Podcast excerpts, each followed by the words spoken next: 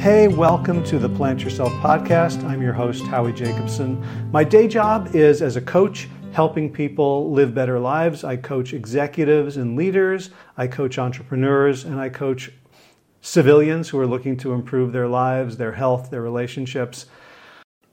Basically, it allows me to do what I didn't think was possible, which is to help people completely erase bad habits and different ways of being, erase negative feelings and replace them with positive ones, rather than just help people develop new strategies to compete with the old ones or new thought patterns to debate the old thought patterns. And I'm looking for people to work with. And I have reduced my rates a lot so that I can just get as much practice in as I can. So I am going to raise them back up to my normal fees, but right now I just need a lot, a lot of practice and feedback, and I have teachers and mentors. So if you're interested in getting my best coaching, better than I've ever done, at a big discount, email me, hj at plantyourself.com.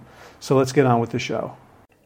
Hey, coming to you from the bathroom in my apartment in Barcelona, Spain, in the bathroom with the lights out because the light and the fan are on the same switch.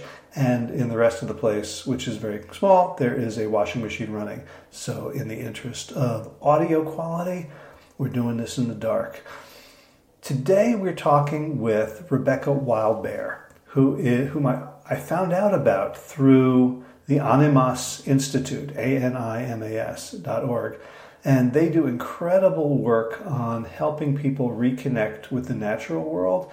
And the founder, Bill Plotkin, has written a bunch of books. He's been on the podcast. And Rebecca Wildbear is one of the guides who takes people out into nature for four or seven day retreats to kind of understand themselves and their place in the more than human world. And when I saw that Rebecca had written a book called Wild Yoga, I was intrigued because for me, yoga is about standing around on a mat in a, in a room, preferably air conditioned, and doing a bunch of poses. And for Rebecca Wildbear, that's just beginning to skim the surface of what yoga is and could be and can do for us. And she really sees it not just as a personal practice, but as a means of social justice, environmental advocacy, and human connection. So, we're going to talk about that in this episode. So, let's get going. Without further ado, Rebecca Wildbear, welcome to the Plant Yourself podcast. Thank you. Glad to be here. Yeah. So, we're talking about your book, Wild Yoga. And I have to admit, after, and I, first of all, I have to admit, I'm only halfway through because this turns out to be one of those books that I can't cram the night before and and just get all the details. I you know I, I had to go slow, and there's a lot of narrative and richness. But um, up you know up to page 130, 140, I'm I'm good. Um, and I realized that I did not really know what yoga was until I started reading this book. And so I would I would love for you to begin by just like talking about yoga and like the maybe you can probably anticipate the gap between what I think yoga is and the way you present it. Yeah, thank you for asking that. Um, I almost didn't call the book Wild Yoga because I was afraid that if people saw yoga in the title, they would assume that it just meant yoga. Mm. And the definition of yoga by our mainstream culture is is an asana practice only. And that's true that asana practice is like one branch on the tree of yoga, you know, and it's an important branch, but the, the whole tree is sometimes goes missing. And that's kind of what my book is including is trying to bring yoga back to the whole tree of what yoga is, what it has always been, which is uh, a personal journey of understanding yourself deeply, who you really are, and also um, practices that help us connect to the world on a deeper level, that expand and stretch our consciousness. So I bring yoga back to to that larger uh, process and questioning, a set of practices that do that. And asana is included in the process, but it's not the the, the primary part. It's more like a, the, a branch of the tree. And by asana, but I wanted mean... to call the I want to call the book yoga because I wanted to reclaim the word, you know, to mean what it really means. Mm. And by an asana, you just mean like a pose or a right? The, what what what people yeah, do at yoga like, studios. Exactly. Like that's what I would say that people in mainstream culture they transpose the word yoga for yoga asana. Like I would say yoga asana to mean the poses and practices of yoga, you know, and like if I'm going to a yoga asana class, I'm going to a to a class where we go through a series of asana poses physically. Um, but yoga, the word by itself without asana, has a larger meaning. Mm-hmm. All right, so so let's talk about the the other word in the title. So you could say that okay, yoga is more than just poses; it's contemplation, it's introspection. But you could do it from sort of a Western psychological perspective. You're not doing that either. You're you're saying that, that, that yoga is overtly meant to connect us to something wild. Can you talk about that? Yeah, I, I, I, in in calling my yoga wild yoga, I'm also in some ways bringing it back to its roots too. I mean, I think of the original yogis in caves, um, trying to reclaim their animal nature by coming up with poses. A lot of the pose names are named after animals.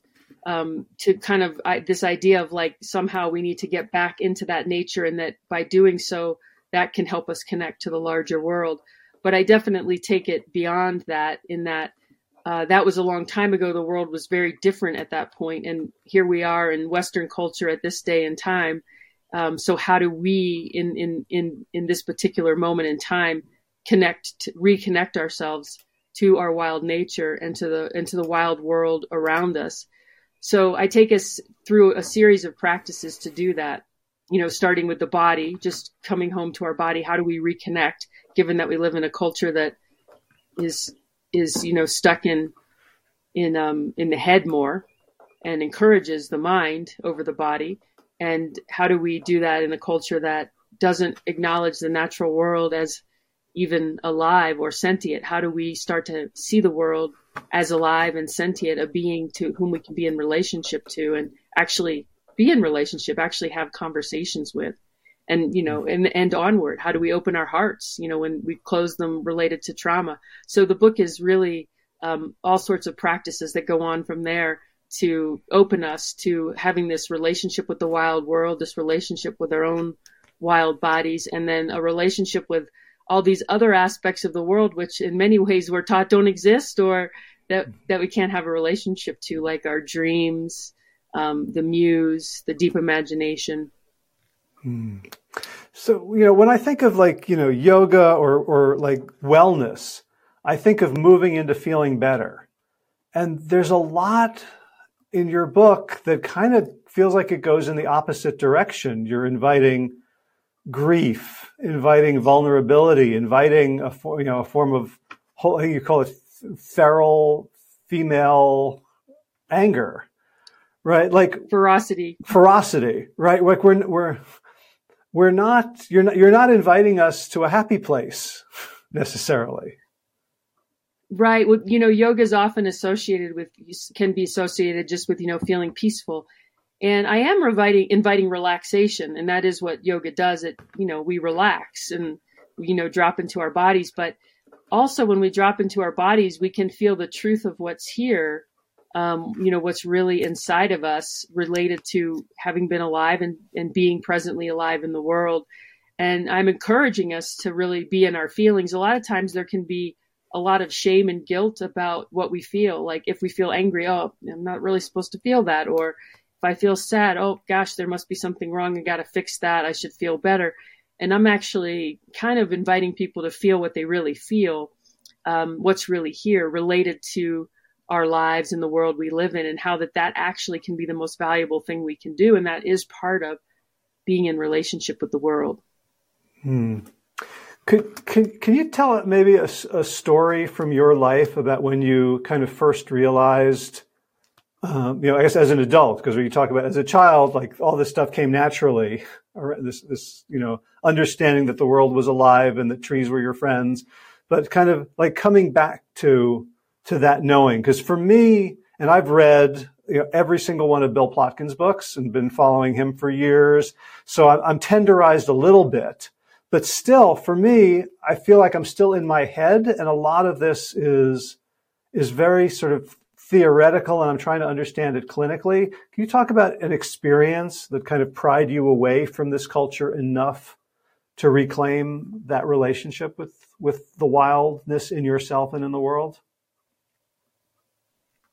Sure. I mean, there's there's all sorts of um, different stages of it. I would say, you know, like you said, as a child, I was connected to trees and nature, but I was also very pretty scholastic. And you know, when I went to school, when I went to college, I was editor of the college newspaper, and I was an A student. I was quite into into my studies and things going on there.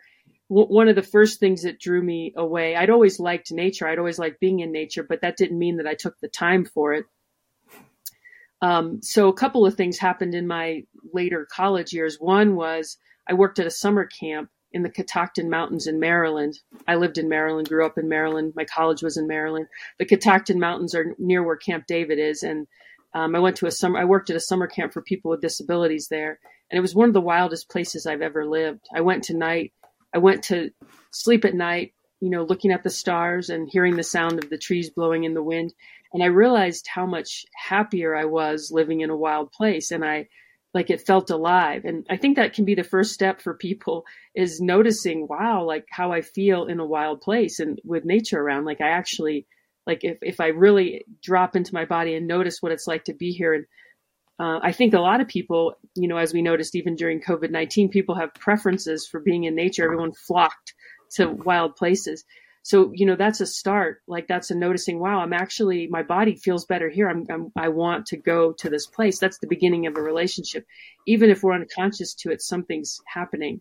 Um, when i was um, in when i was also in college i also got cancer and that was another wake up call in a big way to me around what really mattered or what was important because suddenly i thought i might die uh, even though i was young that that had never crossed my mind that that could happen uh, like most people, I thought I was pretty invincible. I hadn't been ill very much, and um, but the odds were higher that I would die than that I wouldn't. And so suddenly. I was I was taken to a place of, you know, um, what really matters in in in my life in the world, and you know, starting to feel something inside myself that was precious and sacred. I'd always felt nature as a kind of God, God, you know, like a nature mystic, a place where where God lived. Um, and then, you know, when I started working with um, Animas Valley Institute when I was 29, the first time I, I, I mean, I became, I'll skip, I skipped over, I'll, i was an outward bound instructor.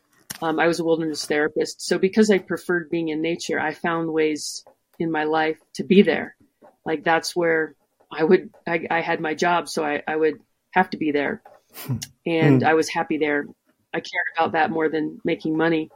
Um, so then I still was missing something because I felt like even though I was in nature with people and even though I had connected to a sacred place in me and I felt nature as sacred, I felt still like there was a deeper conversation that needed to happen, you know, that could happen, that I was still somehow missing something that some in, in some way I still viewed nature like this this backdrop, you know, this place, not like I was connecting to I wasn't connecting to it at the deepest, you know, level I could.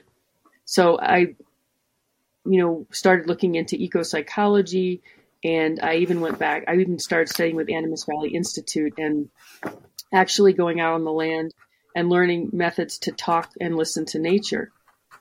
And it took time, but I mean, actually, in that first five day intensive, I had an experience. The one I write about in chapter two, uh, with uh, going out into the natural world and having the conversation with the squirrel, that was one of the first conversations mm. that I had that just impacted me that magic can happen out there. And then I think I write about, I think I write about it in chapter three, some of the, my quest that happened six months later and, um, the hike I did in the canyon that happened after that, the magical experience I mentioned in chapter three, where, um, you know, I, I was seeking to open to my heart and, um, the mysterious response I had from nature where something that I some flowers that I was with, you know, and praying with the night before and placed on a flower, like they suddenly were moved in the night to another really more beautiful location in the middle of the water. That I had been praying to the, the night before and crying to the night before. So, you know, there was many magical experiences like that. That was one of the first. But there's, you know, ways when I experience the natural world talking back to me, like things happening that um, were surprising, that I realized that it was an alive being. It wasn't just a backdrop. Mm. Like I, I was actually, it wasn't, it wasn't an idea somebody was telling me. I was actually having an experience of that, multiple experiences of that that were undeniable. See, so I've, I've, you know I've read many of those sort of you know anecdotes in Bill Bill Plotkin's books and in your book, and I'm I'm like looking back on my life, thinking how many of those experiences have I had and not noticed, or blown off, or told myself, well, you know, you're making that up, right? Or like thinking like I'll you know I'll finish a book and I'll be really inspired and I'll go out in the backwoods and hug a tree and like is anybody watching me? Because I feel silly as shit right now. Like, what what do what do you see people needing? Because to me, there's such a chasm between the work that you do and the and the understanding you have, and you know the, the incredible resource that's available to us uh, in terms of healing, and our willingness to step into it, acknowledge it, and be open to it. And I feel that I'm speaking for myself as much as anybody else. Yeah, I, I think I, I, think you're touching on a main a main piece. Um, you know, one of our one of our traumas in life as humans, there's many, is is um I'd say not not appropriate mirroring. You know, when we're children by adults. In other words, we go outside, have amazing experiences. We come back and we want to tell adults about it, but you know they're busy and they got other things to do, and and they're in a hurry usually, and they can't hmm. necessarily they didn't maybe track their own great stories. So um, somehow kids grow up and we grow up learning to discount our own stories. I can't tell you how many times uh, when i've been guiding in the wilderness especially with people for their first time who go out into nature on the wander invitation that i offer who come back and say oh well nothing happened for me and I say, "Oh, well, can you tell me about that nothing?" and as we as I listened to it, almost always something happened, and it just um, it, it, happens at a more subtle level sometimes than in our culture, which is you know used to like iPhones and movies and just uh, I would call gross experiences or being entertained. Uh, what can happen in nature can sometimes be more subtle to our senses, and it takes time for our senses to open up and experience that. So a lot of times it's in the beginning, it's just helping people begin to open their senses to what is happening and begin to honor their own stories of what is happening. And then when they honor their own stories, the next step is once they realize something happened, then they can begin to go back and know that um, how to continue the conversation. Oh, something happened. I, I, I might want to go back and say thank you or ask another question or, you know, offer something and see mm. what hmm. happens next. Stay in the conversation. Mm. Yeah, it's it's weird that you know I'm I, I'm more my brain is more willing to assign sentience to Chat GPT than to the garden, you know, and the meadow in my backyard. Like, mm-hmm. you know, like it's hard for me to think of them as as sentient. I'll read science. It's like, well, they're sharing resources and they're they're producing chemicals and, and pheromones in response to, to predation and all this stuff. And it's still, it's easier for me to believe a computer is uh, is sentient because it's speaking my language than the the, the wild world. Mm-hmm, mm-hmm. Yeah, well, the com- computer was built to meet our Western mind where it is in Western culture and so I, I can completely relate. It's, it's it's so addictive. Sometimes it's hard for people to even put it down or step away. And there's all sorts of cultural expectations sometimes around staying connected. when I go out to the wild, sometimes it takes like a, like a two or three days sometimes.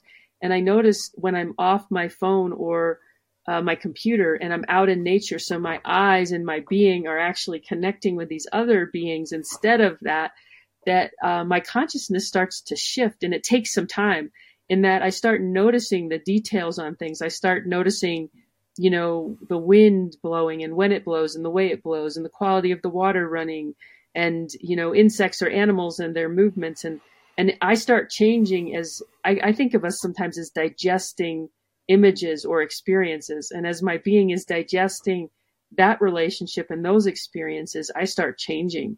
Um, I'm different when I, than when I'm on the computer, you know, digesting the all those experiences. So I agree mm. with you. And I think one of the, I think in in my deepen your ecological connection, step one was go outside for a walk without your without your iPhone, and that can be hard because we're used to um, listening to great music or um, po- great podcasts or you know checking our email or our iMessages while we're out there. Go go outside without it and begin to start to see what your connection is. You know, let yourself let your attention be really available to those others. But it it can be hard. It's a little the transition between the two is is a steep curve, is a steep cliff. There, one is very different from the other. Yeah. Well, sometimes I'll go out with this express purpose of just being in nature without my iPhone, and the first thing that occurs to me is, "Oh, I wish I had my plant identifier app with me." Yep, I agree. And some and sometimes it can be hard. I think this is another thing I mentioned relative to that first or second step is even if we go out without our technology, our mind starts thinking like, um, oh, okay, well now I'm on this walk, so let me just get organized with what I'm going to have to do when I get back and figure everything out, what I'm going to say, how I'm going to do the rest of my day, the rest of my week, the rest of my life, just figure everything out, just think about stuff. And then we're still not present to the world around us because we're just, you know, planning the future. We're in our mind or we're reviewing the past. Uh, so how do we really be present with the world around us? And, you know, that's kind of what the, the steps are to try to take us into that just into that mm-hmm. relationship, it starts really with noticing the other. It's kind of like when you're with your partner, right? And you're on your iPhone or you're on your um, computer or you're thinking about stuff. You know, you're not really present with this other human sitting next to you. And, and that might be okay sometimes because maybe you're both, you know, working or taking care of other things. But in moments where you're really trying to be present with each other in your relationship, in your connection, it doesn't really work when you have those other things around, you know, mm. pulling your attention away. And it's the same with the wild world. You know, if we're re- really to be attentive to the wild world, it means bringing our presence centered attention mm-hmm. and also being willing to do this as a practice, meaning we'll probably fail, just like meditation practice. You know, we sit there and try not to think about stuff, but we do. So we, we do the best we can. And, you know, I notice that's sometimes why longer stays in the wilderness can work better over time because it can take time to, to disconnect, to detach ourselves. And and um, and to really drop in. So we can do the best we can in an hour, two hours, three hours, um, and and sometimes longer immersions allow for a, a deeper uh, time of you know really mm. leaning into that relationship. Yeah. So I think there's there's a selection bias for people who are going to be interested in this, and it's people who like love nature, right? And loving nature these days comes with huge helpings of of grief, either felt or repressed and guilt for being part of this culture? Like, doesn't that, doesn't that either contaminate or make, make it extremely complicated to go out to nature to give us things to like, you know, heal me, make me feel better when like I'm part of this culture that's destroying you? Mm-hmm. Mm-hmm. Yeah, I, I agree. That's what, that's a, such a great point. It's, you know, it's hard to how do we be in relationship with the wild world it's sometimes it can be like depending where we are um, i mean there are still some truly wild places which exist where we can go and feel nature and be immersed and then there's places there's so much loss and devastation and more and more each day you know more lands and species die and things aren't, aren't don't seem to be slowing down on that uh, on that front people are taking actions to make things better, but the actions that destroy are still continuing in large part. And there are people trying to stop it, but but it's a you know it's not an easy thing to do. So I agree. It it can it can come with lots of lots of grief feelings. Um, for me, it's not really it's not really a choice to just say, oh well, well I guess nature's gone now, so I'll just move on. You know, it's first of all, it's not gone. There's there's still lots of forests and wild places left um, still lots of wild animals left. It's still here, and it is being harmed. Um, so part of, to me, part of that relationship is is letting myself feel that it's like, how can we get away from that? Even when we're in love with human partners, I mean, they get sick and they get illnesses and, you know, eventually they will, you know, die. Um, you know, I think love and grief go together, whether it's with the human world or the natural world. Like part of mm. being in love with anything and opening our heart to anything means that we're also opening our heart to the hard times that can come up with that other. And right now, the natural world, it has both beauty to still give and offer. I sometimes um, am, am very you know, really shocked is the right word by how much nature still gives me and how much nature still gives all the people that I take out. I'm kind of like, how do you st- still keep giving, you know, given what humans are doing? Um, but it's just nature is itself and that's what it does. You know, that's who it is. And it does, it still keeps giving to people and still keeps giving to me. That's its nature. Uh, and so it, it doesn't seem to be stopping despite what it doesn't seem to stop for me it it hasn't stopped loving me despite what humans are doing but its love mm. for me has opened my heart so that i can get that i can't help but be angry or sad um, about ecological devastation that i can't help but see what i can do to help even if the situation might seem impossible on some fronts that it's not about necessarily looking at the long term view because we don't know the future one way or the other. We we could make predictions one way or the other, but I, it's about you know reestablishing like a healthy relationship with this being that I love and care about so deeply. That's like a, an other, but it's also like God to me. You know, would I would I protect God? You know, would I would I stand up for for what I love? And you know, and so part of that is is doing what I can to help shift people's consciousness, bring people into relationship with nature, and and connect that to also um, prioritizing the wild world is like, um, excuse me, of all the political issues there are, isn't the most important one Earth? Given that you know she's our mother and we get everything from her, our very life, our very oxygen, you know, our very water that we drink, um, the land, everything. Isn't that relationship the most important of all? So you know that's part of of bringing us back too. But people are in different stages in the journey, and sometimes we just need to wake up and be loved and be held and know who we are, and that's you know that's part of what it takes. That's mm-hmm. where we are. But ultimately, you know, as you know in my book, the final chapter leads to become a love warrior for Earth. You know, to to bring our love back to um, helping helping the world. Right. Yeah, I was wondering about that, especially when I, I saw before I got the book even that one of the endorsements was from Derrick Jensen, who is, for folks who don't know, like, you know, certainly an eco warrior and you might say a little rough edged.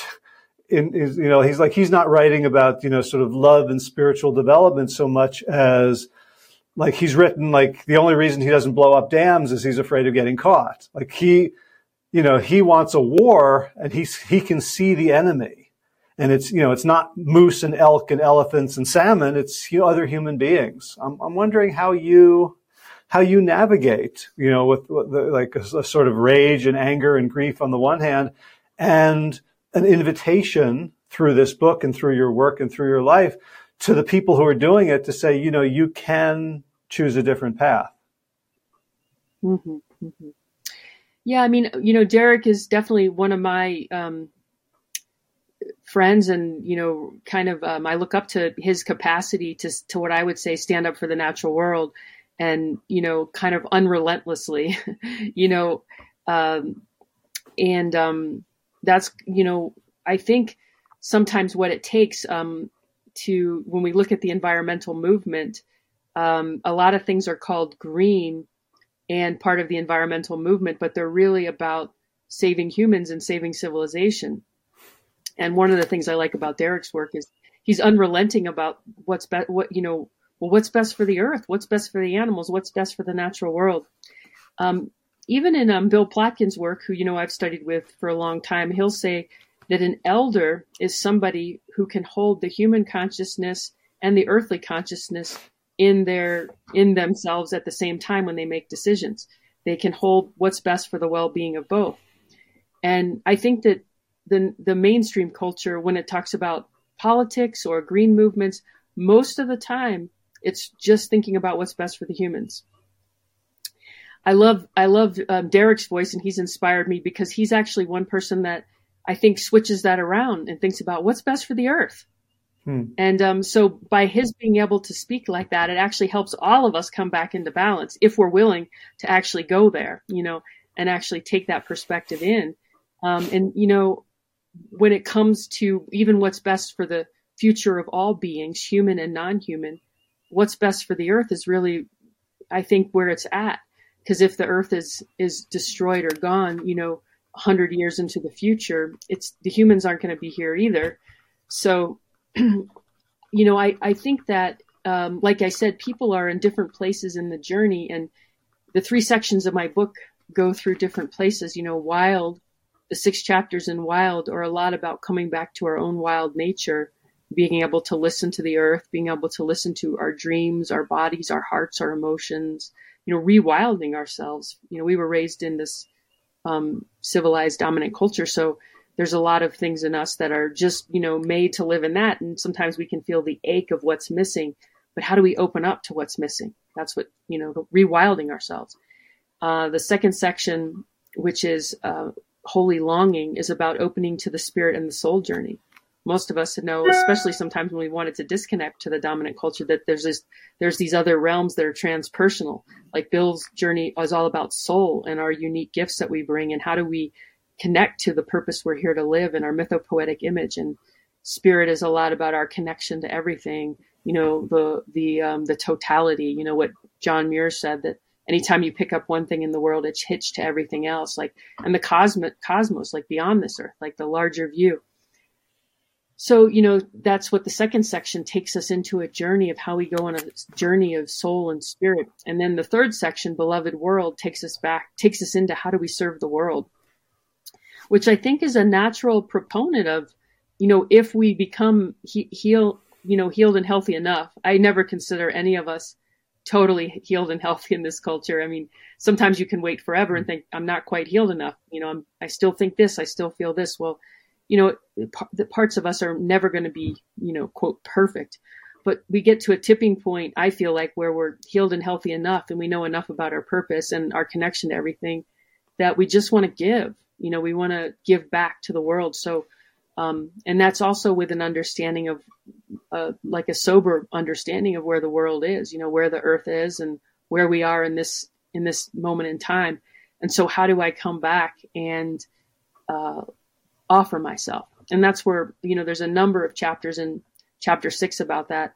And a lot of my book is about connecting um, our visionary selves that dream and imagine and that dream with the earth and listen to the earth and imagine with the earth um, to the challenge of ecological devastation and where we are in these times. How do we bring that visionary self? How do we not just um, necessarily go into old narratives of, oh, I have to do this or I have to do that, but also not um, turn our face away from the reality of you know what's going on and the kinds of things that are needed like it's sort of like holding both and going and envisioning for what is what is mine to do what is the way for me to offer myself in these times and part of that to me is becoming a love warrior for the earth because well it's a real missing piece in our culture. Um, you know like activists are kind of usually volunteering and they're also usually that that word can even be people that are you know put down for like what that why why are you bothering to do this or um, or you're too angry or that's t- such an extreme perspective or things like that. But i'm wanting to connect the personal journey in wild yoga to the journey to care for our planet you know to to to come back. And i'm i'm not proposing exactly what that's going to look like for anybody. I'm actually proposing a relationship between the two, between the earth and our visionary selves and our dreams that can um, invite us to ask for help and get mm help and that and to act on the visions that we receive. Yeah i guess it's like you know going into a, a marriage or you know a, a dyadic relationship where like you wouldn't say this is how you do it right? But you are saying listen and speak and you know uncover your truth and it'll kind of muddle itself will will muddle through together as opposed to like this is this is the formula for a relationship. Yeah i mean relationship yeah re- relationship is about listening you know? Um I also say um, sometimes to activists, well, I don't know, like, how do you, want, I wouldn't want somebody to save me if they didn't want to talk to me. talk to me, you know, like have a relationship. Like, what do I want? You know, let's, let's have a conversation. So I'm, you know, I'm inviting people into a relationship in wild yoga where they have a conversation with the earth and dreams. You know, I've always disliked politics very much. So it's rather ironic that I even included it in my book and that I've even gone there in my life because if I'd had my druthers, I would, I wanted nothing to do with it. Um, mm. you know, I, I was, I was coming, I was a philosophy religious studies major in college. Like I was about the sacred and the earth was my sacred connection. And all this work was to take me closer to, to, you know, like the, the greater powers of life and the sacred inside me. But, you know, when you go out on a vision quest and you, and you listen, you don't know what the earth's going to ask of you. That's, that's the scary thing. So the, you know, what was asked of me is to be invited into the kinds of realms that I'm, you know, most terrified of and uncomfortable with. And, and that, you know, this is where I'm needed and this is the direction to go. So I think that's just it. We can't know ahead of time what we might get asked. But when we do, you know, we, it's, it's having the courage to go and ask and to let go of the comfortable life we might have established that might be just good for me egoically and be open to where we might be carried and where it takes us and what it might ask us of us and how it will grow us in the meantime. Mm. So I, I, want to segue off of that, that last bit about being a, war, you know, a warrior, loving warrior for the earth, into the the last bit of every chapter is a yoga pose, and so this you know this one there's warrior pose, and I love the way you kind of describe these poses that I've done so many times, you know, on the mat, in a class, with a video from memory, where I'm focused on, okay, turning the hip this way and, you know, lifting from the chest, but never the, the spiritual or, or relational meaning behind it. And so like maybe we could begin this conversation by talking about warrior pose and what, what it, first of all, what it is, and then what what we can get out of it other than you know great great glutes, buns of steel. Great, yeah. Um, the, you know, I mentioned, I think I mentioned the war, warrior pose in that feral female ferocity chapter, but we could also um, bring it into the love warrior for the earth too. As part, I, I, think it's part of it. Love warrior is a later chapter in the book, so we've already taken into mm-hmm. account the feral female ferocity.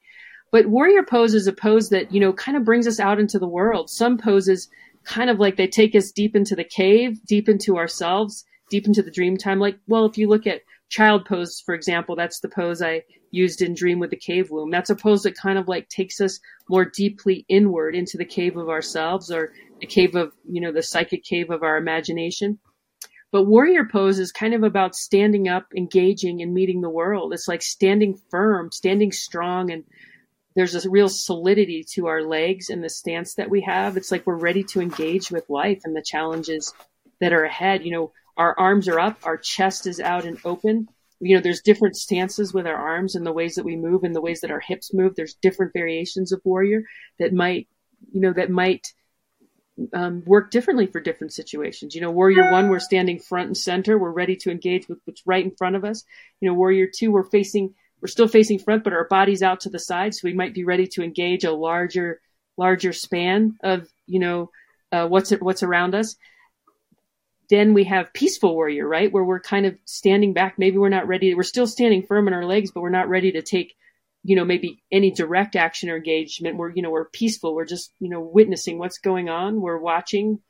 Uh, you know, there's so there's all sorts of stances that we might take in warrior, and I think that that energy we're calling in to ourselves um, we're calling into ourselves a kind of a capacity to to stand firm and engage with the world and try different movements with our arms. And oh i wonder what this will do. If i stand in this way oh i wonder what this will do. I'll try this out. You know how does this feel in me? And how does this meet the world? How do i receive the world when i'm in this position?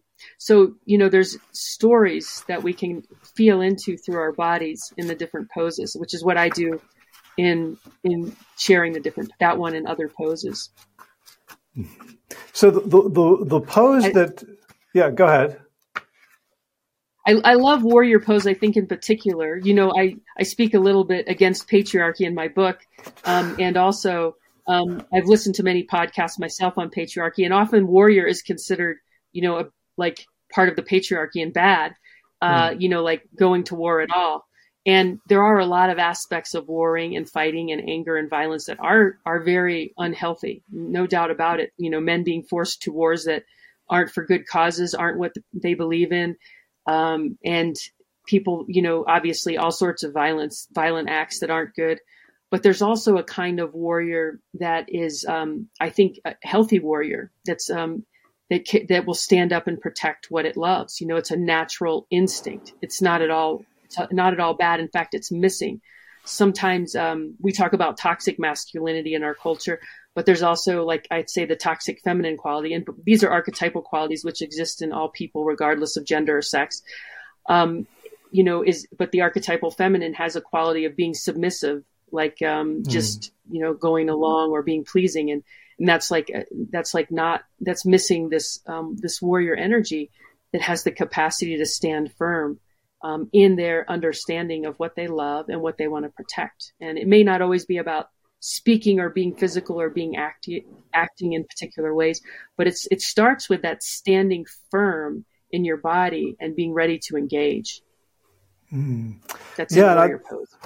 And, and, I, you know, and I love that you know that you, you included that section about the uh, men's prison, and like so that like when you talk about patriarchy, you're separating it from the people who are infected by it. That like, you know, the men who have done the, some of the worst things in our society are, are perpetrators and they're also the victims of, of this, you know, colonizing thought pattern and pattern of being.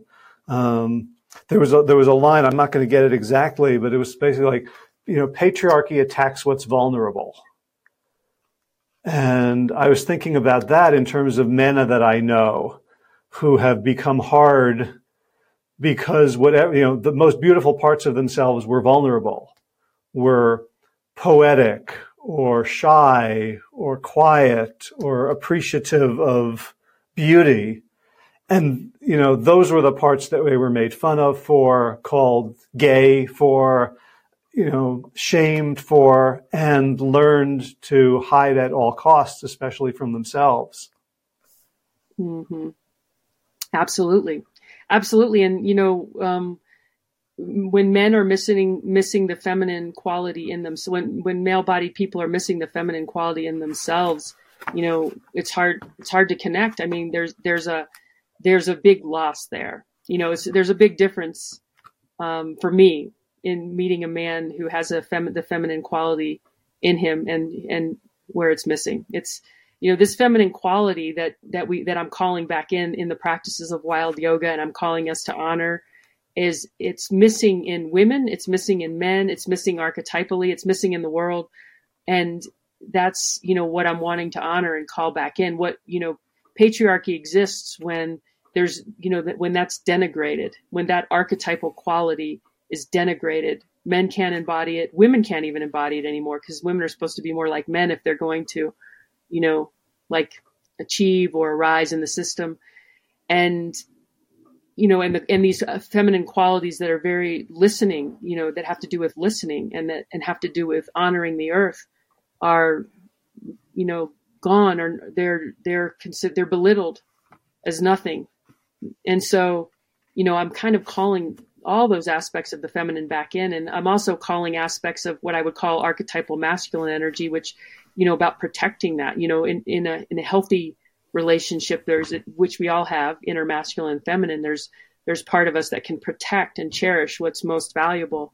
And that includes these, these feminine energies of ourselves, um, and, and the world and others. And it's largely missing in our society.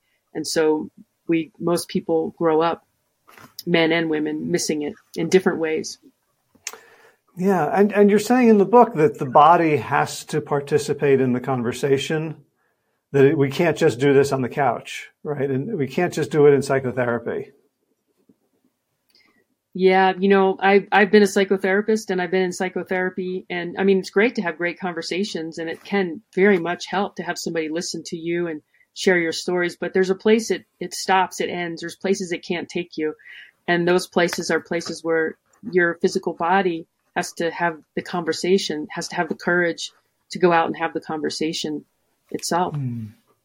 Yeah, and the other thing I was thinking is you have a couple of stories about therapists or guides, mentors to you who were careless or ego driven and caused some harm. And like, of course, human, humans are going to do that, right? I think you even say like, you know, there's, there was a, there was a section about, I think in divine love that like the purpose of the infatuation is to kind of teach us from, from, I can't remember what indigenous group, but th- that we learn to love the small, the person with the small problems and the small words that, that they're, they're a manifestation of the divine. And, you know, like one of the big things in, in psychotherapy is like attachment and the attachment, the safe attachment with us, with a therapist can heal people, but we're all going to screw it up.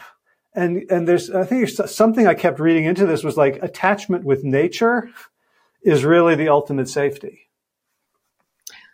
Nature is always there for me. I mean, I think I wrote in Receive the Love of Trees a lot about that is, you know, I went out there. I think I shared a story where I went out there after being triggered by something my mom said and how the natural world, and that, that was after having a relationship with trees for three years. And so they were who I was leaning on to help me love myself. And trees are just always available to listen. I mean, I, I, have, I mean, there's been maybe, you know, conversations can surprise you, and there's been a few exceptions to that with trees, but most of the time, um, I've talked to trees. They've been, you know, they've invited me into their forest of love and giving, which is just what they do. You can tell I just love trees in my book. It's just a theme throughout the book to honor the intelligence of forests and trees. Could have called the whole book forests or trees. Um, but they're there. And those primary relationships, I would say, even now, help me um, so much. And and that that's what you know i totally agree with you. Humans are we're are all wounded and limited and they love us and help us in moments and we can have great friendships with humans too but there's drama and disappointment and all sorts of things too and trees are always there and always you know most of the time always available to to connect and to love. And you know for me when i sit with a tree i tap into not only feeling loved but also um, I begin to be at the edge of tapping into the greater intelligence and consciousness that they have. I mean, I won't say that I certainly don't fully take it on. I'm, I'm not a tree, you know, I'm not fully a tree or a forest, but just being in the presence of their wisdom is being in the presence to me of one of the greatest teachers humans could ever have in the whole world. Yeah, and, and you know, and you, I, I loved what you said in, in the description of tree pose as to while you're doing it. Like, imagine that you're around longer than many human lifetimes, and you you also talk about being able to understand yourself and your mother and have some um, grace and forgiveness when you looked over the span of multiple generations. When you saw, you know, your great grandmother's wounding your grandmother because of patriarchy, because the one place a woman can have some control is over her own daughter. And it's almost like you took a tree perspective to be able to, to see that big picture and find, and find some peace and solace in there. Yeah, the conversation, which, you know, always takes us to surprising places. You know, I shared a conversation, yeah, where the trees, you know, they see you in such a deep time perspective uh, they see over decades and, and, generations. And you know, of course, humans we we tend to see, well, this is what happened today or this week, and um, and so yeah, the tree invited me into a much larger perspective of the patterns going on, which then made you know the momentary interaction seem like, oh wow, this is just this is not about anything. There's not something big happening here or surprising. This is just an overarching pattern that's that's here and part of part of things and you know and then it can enable me to see too it's not even about you know, I know my mother loves me, even though there was that interaction that that was triggering. But it's it it just it taps you into the deeper love and the capacity to see the pattern. So I wasn't stuck in this place that's it's all about this one interaction. Hmm. So the pose that surprised me the most was in the, the chapter on romance, and you you know you, you start with this, this this lovely story about this you know your first crush and writing his name backwards in your diary and and you know uh, just you know sort of evoked that full flush of adolescent infatuation and first love and the pose and you, then you, you broaden it into like the importance of romance and what long these longings can tell us about ourselves and the world and and you end with chair pose. And I was like, where did chair pose come from? Like, like I've got to say that's like my least favorite pose of all. And for people who don't know it, you're sort of standing up, your hands are like doing something in front of you and you're bending, like your butt's going back and your knees are bent. And it's just like, I gotta just gotta fucking endure this thing until the instructor says we can move out of it. And hopefully the next pose will be corpse pose. Like, what were you? What was what was going on, or where, where chair pose became an embodiment or, or a vehicle for romance and, and that kind of love? Well, you know, chair pose is literally like sitting in a seat, right? Sitting in the seat, it's not there, you know, it's not an actual seat, but we're our body's kind of in a pose like we're sitting in seat. And the chapter, you know, which is about following the mystery of what we love, I would say following the mystery of what we love is what guides us to our soul is what invites us to sit in the seat of ourselves. And it isn't easy. You're right. it's, you know, it's not like an easy pose. You know, it's, it's so dangerous and, and difficult to, to have the courage to really know our hearts and to really tr- know what we love and to actually put ourselves out on an edge. I always think of human culture like we like to keep all the possibilities open, you know, have all the, not make a choice, but, you know, we could have this life and this life and that life and this, you know, and and then you know i'm not gonna i'm not sure i want to choose just yet but when we're when we are vulnerable and following what we love we kind of make a leap we kind of act to take it to make a choice uh, in some way. And also you know i'm i'm connecting it a lot also to when we fall in love. This is you know such a big topic. I don't know if i can cover it fully in this time but i'll just touching into it. How when we fall in love with something outer how is it actually about who we really are? How can we reclaim those projections as a psychological word used, but how can we take that back in? If I'm in love with something outer, part of me is saying, that is who I'm supposed to be. Like it's, I want to be with the other because I'm like, I want that to be what my life is about. That's why if I get with that other, maybe my life will be about that. But mm. really, it's about this other is inside of me. So how do I embody those qualities and carry them into my life going forward and be what become what I love. And that's certainly not at all easy. I mean, the, the easy part would be, oh, I just want to get with someone else and let them do that and then let them love on me. And then that's in my life. Um, the much harder move that's a lot like chair pose is, no, I, I'm going to be that. I'm going to have the fire, which is, you know, chair pose has a lot of fire. I'm going to have the fire in me to be that and to sit in the seat of myself, to hold that seat and then I, I go into chair flow because um, chair flow itself it has a lot of movements. It makes chair pose a little easy by the easier by the way because when you hold chair pose, you know that's pretty intense. When you do chair flow, you know you're actually only in chair pose for a moment in the flow in a whole flow like a series. Mm. But the flow calls in the grace and the movement of breath and body, like a, a vinyasa flow that allows us to court. And I say, you know, making ourselves beautiful we also call the other to us, which is our inner beloved. You know, sometimes this is a hard concept for people to, to get because sometimes it can take a while for the inner beloved to show up to us like, what? The what? The who? Um, it, it can be a lot easier to live in a projective mindset. It's like, it's out there. It's in this other human. But, you know, we can call our inner beloved to us by courting and I, I, get into that in the later chapter more, but it, it's it's somewhat in this chapter too with the chair flow is that we're inviting a flow to court the mystery of what we love. Like, for example, sometimes we don't even know what we love. I mean, what do I really love? Like, it can be hard to what is what is it for sure? You know, because I'm not talking about you know a nice car or um, some something material. I'm talking about on a deeper level, like what really matters to us, like why we're here, what do we really love about this life. What would we give our life for? Who would we give our life for? You know, that kind of love. And sometimes we don't know right off the bat what do we love, so we court it. We can court it through chair flow, which is you know trying to make ourselves as beautiful in our presence in our breath as mm to call the beloved to us, to call a sense of what we love to our consciousness, to our understanding. Mm. Um, I'm like thinking about. Hmm. I'm thinking about the quote that you share from Martin Prechtel about hunting. Right. right. Yeah, that's I, one of my favorites. Yeah, it's amazing. Um, I'll, I'll read it if that's all right. um, so sometimes it doesn't help to know what it is you are really hunting or what love is supposed to look like because the beauty that the hunter becomes and creates through his willingness to fail in pursuit of what he deeply longs for but doesn't yet understand can cause the incomprehensible thing to show its divine face. So there's a, there's a lot in there about vulnerability, about risk. It's almost like, you know, you have to be willing to risk it all for the kind of love that will really fill you. Mm-hmm. Mm-hmm. Yeah.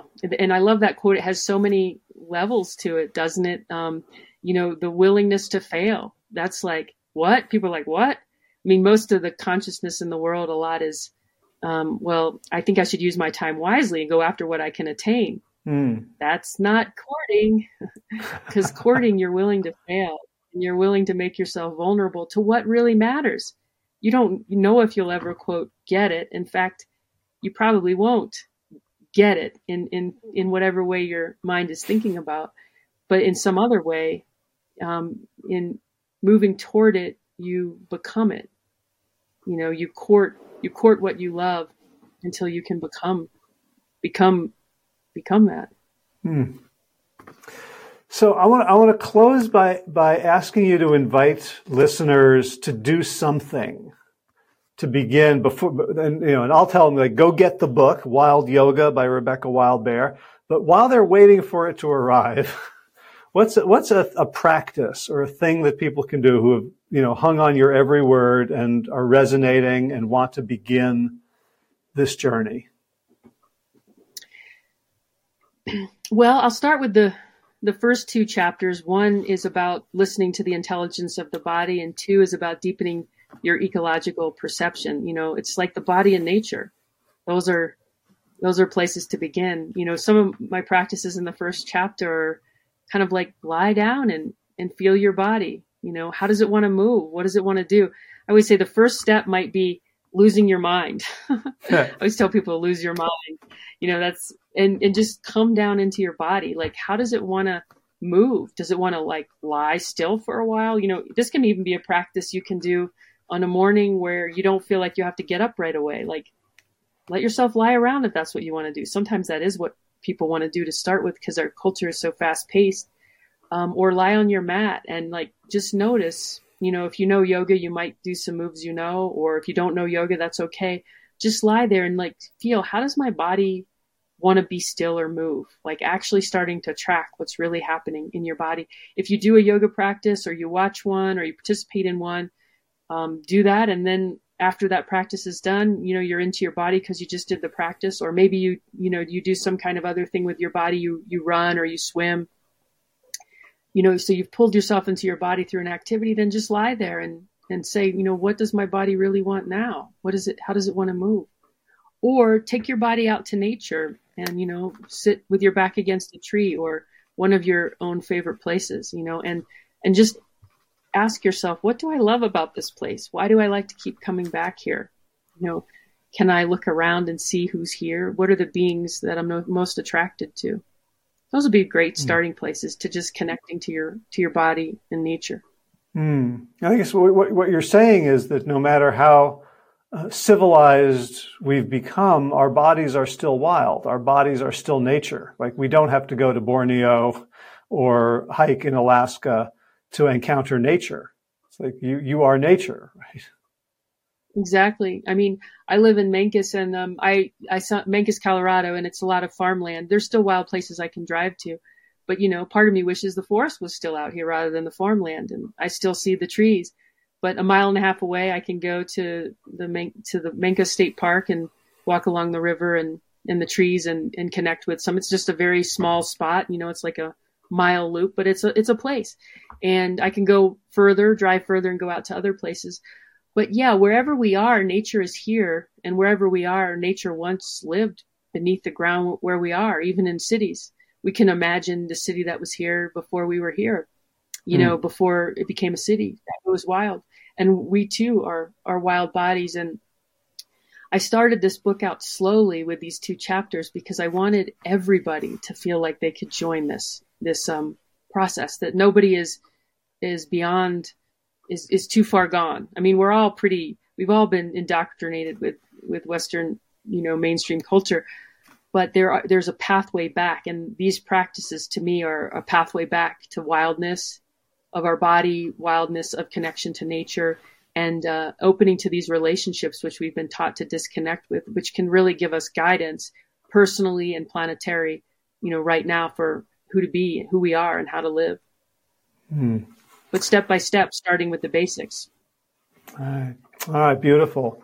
Well, Rebecca Wildbear, thank you so much for writing this book. It really is a, a love letter to, to each of us and to the world. And thank you for taking the time today.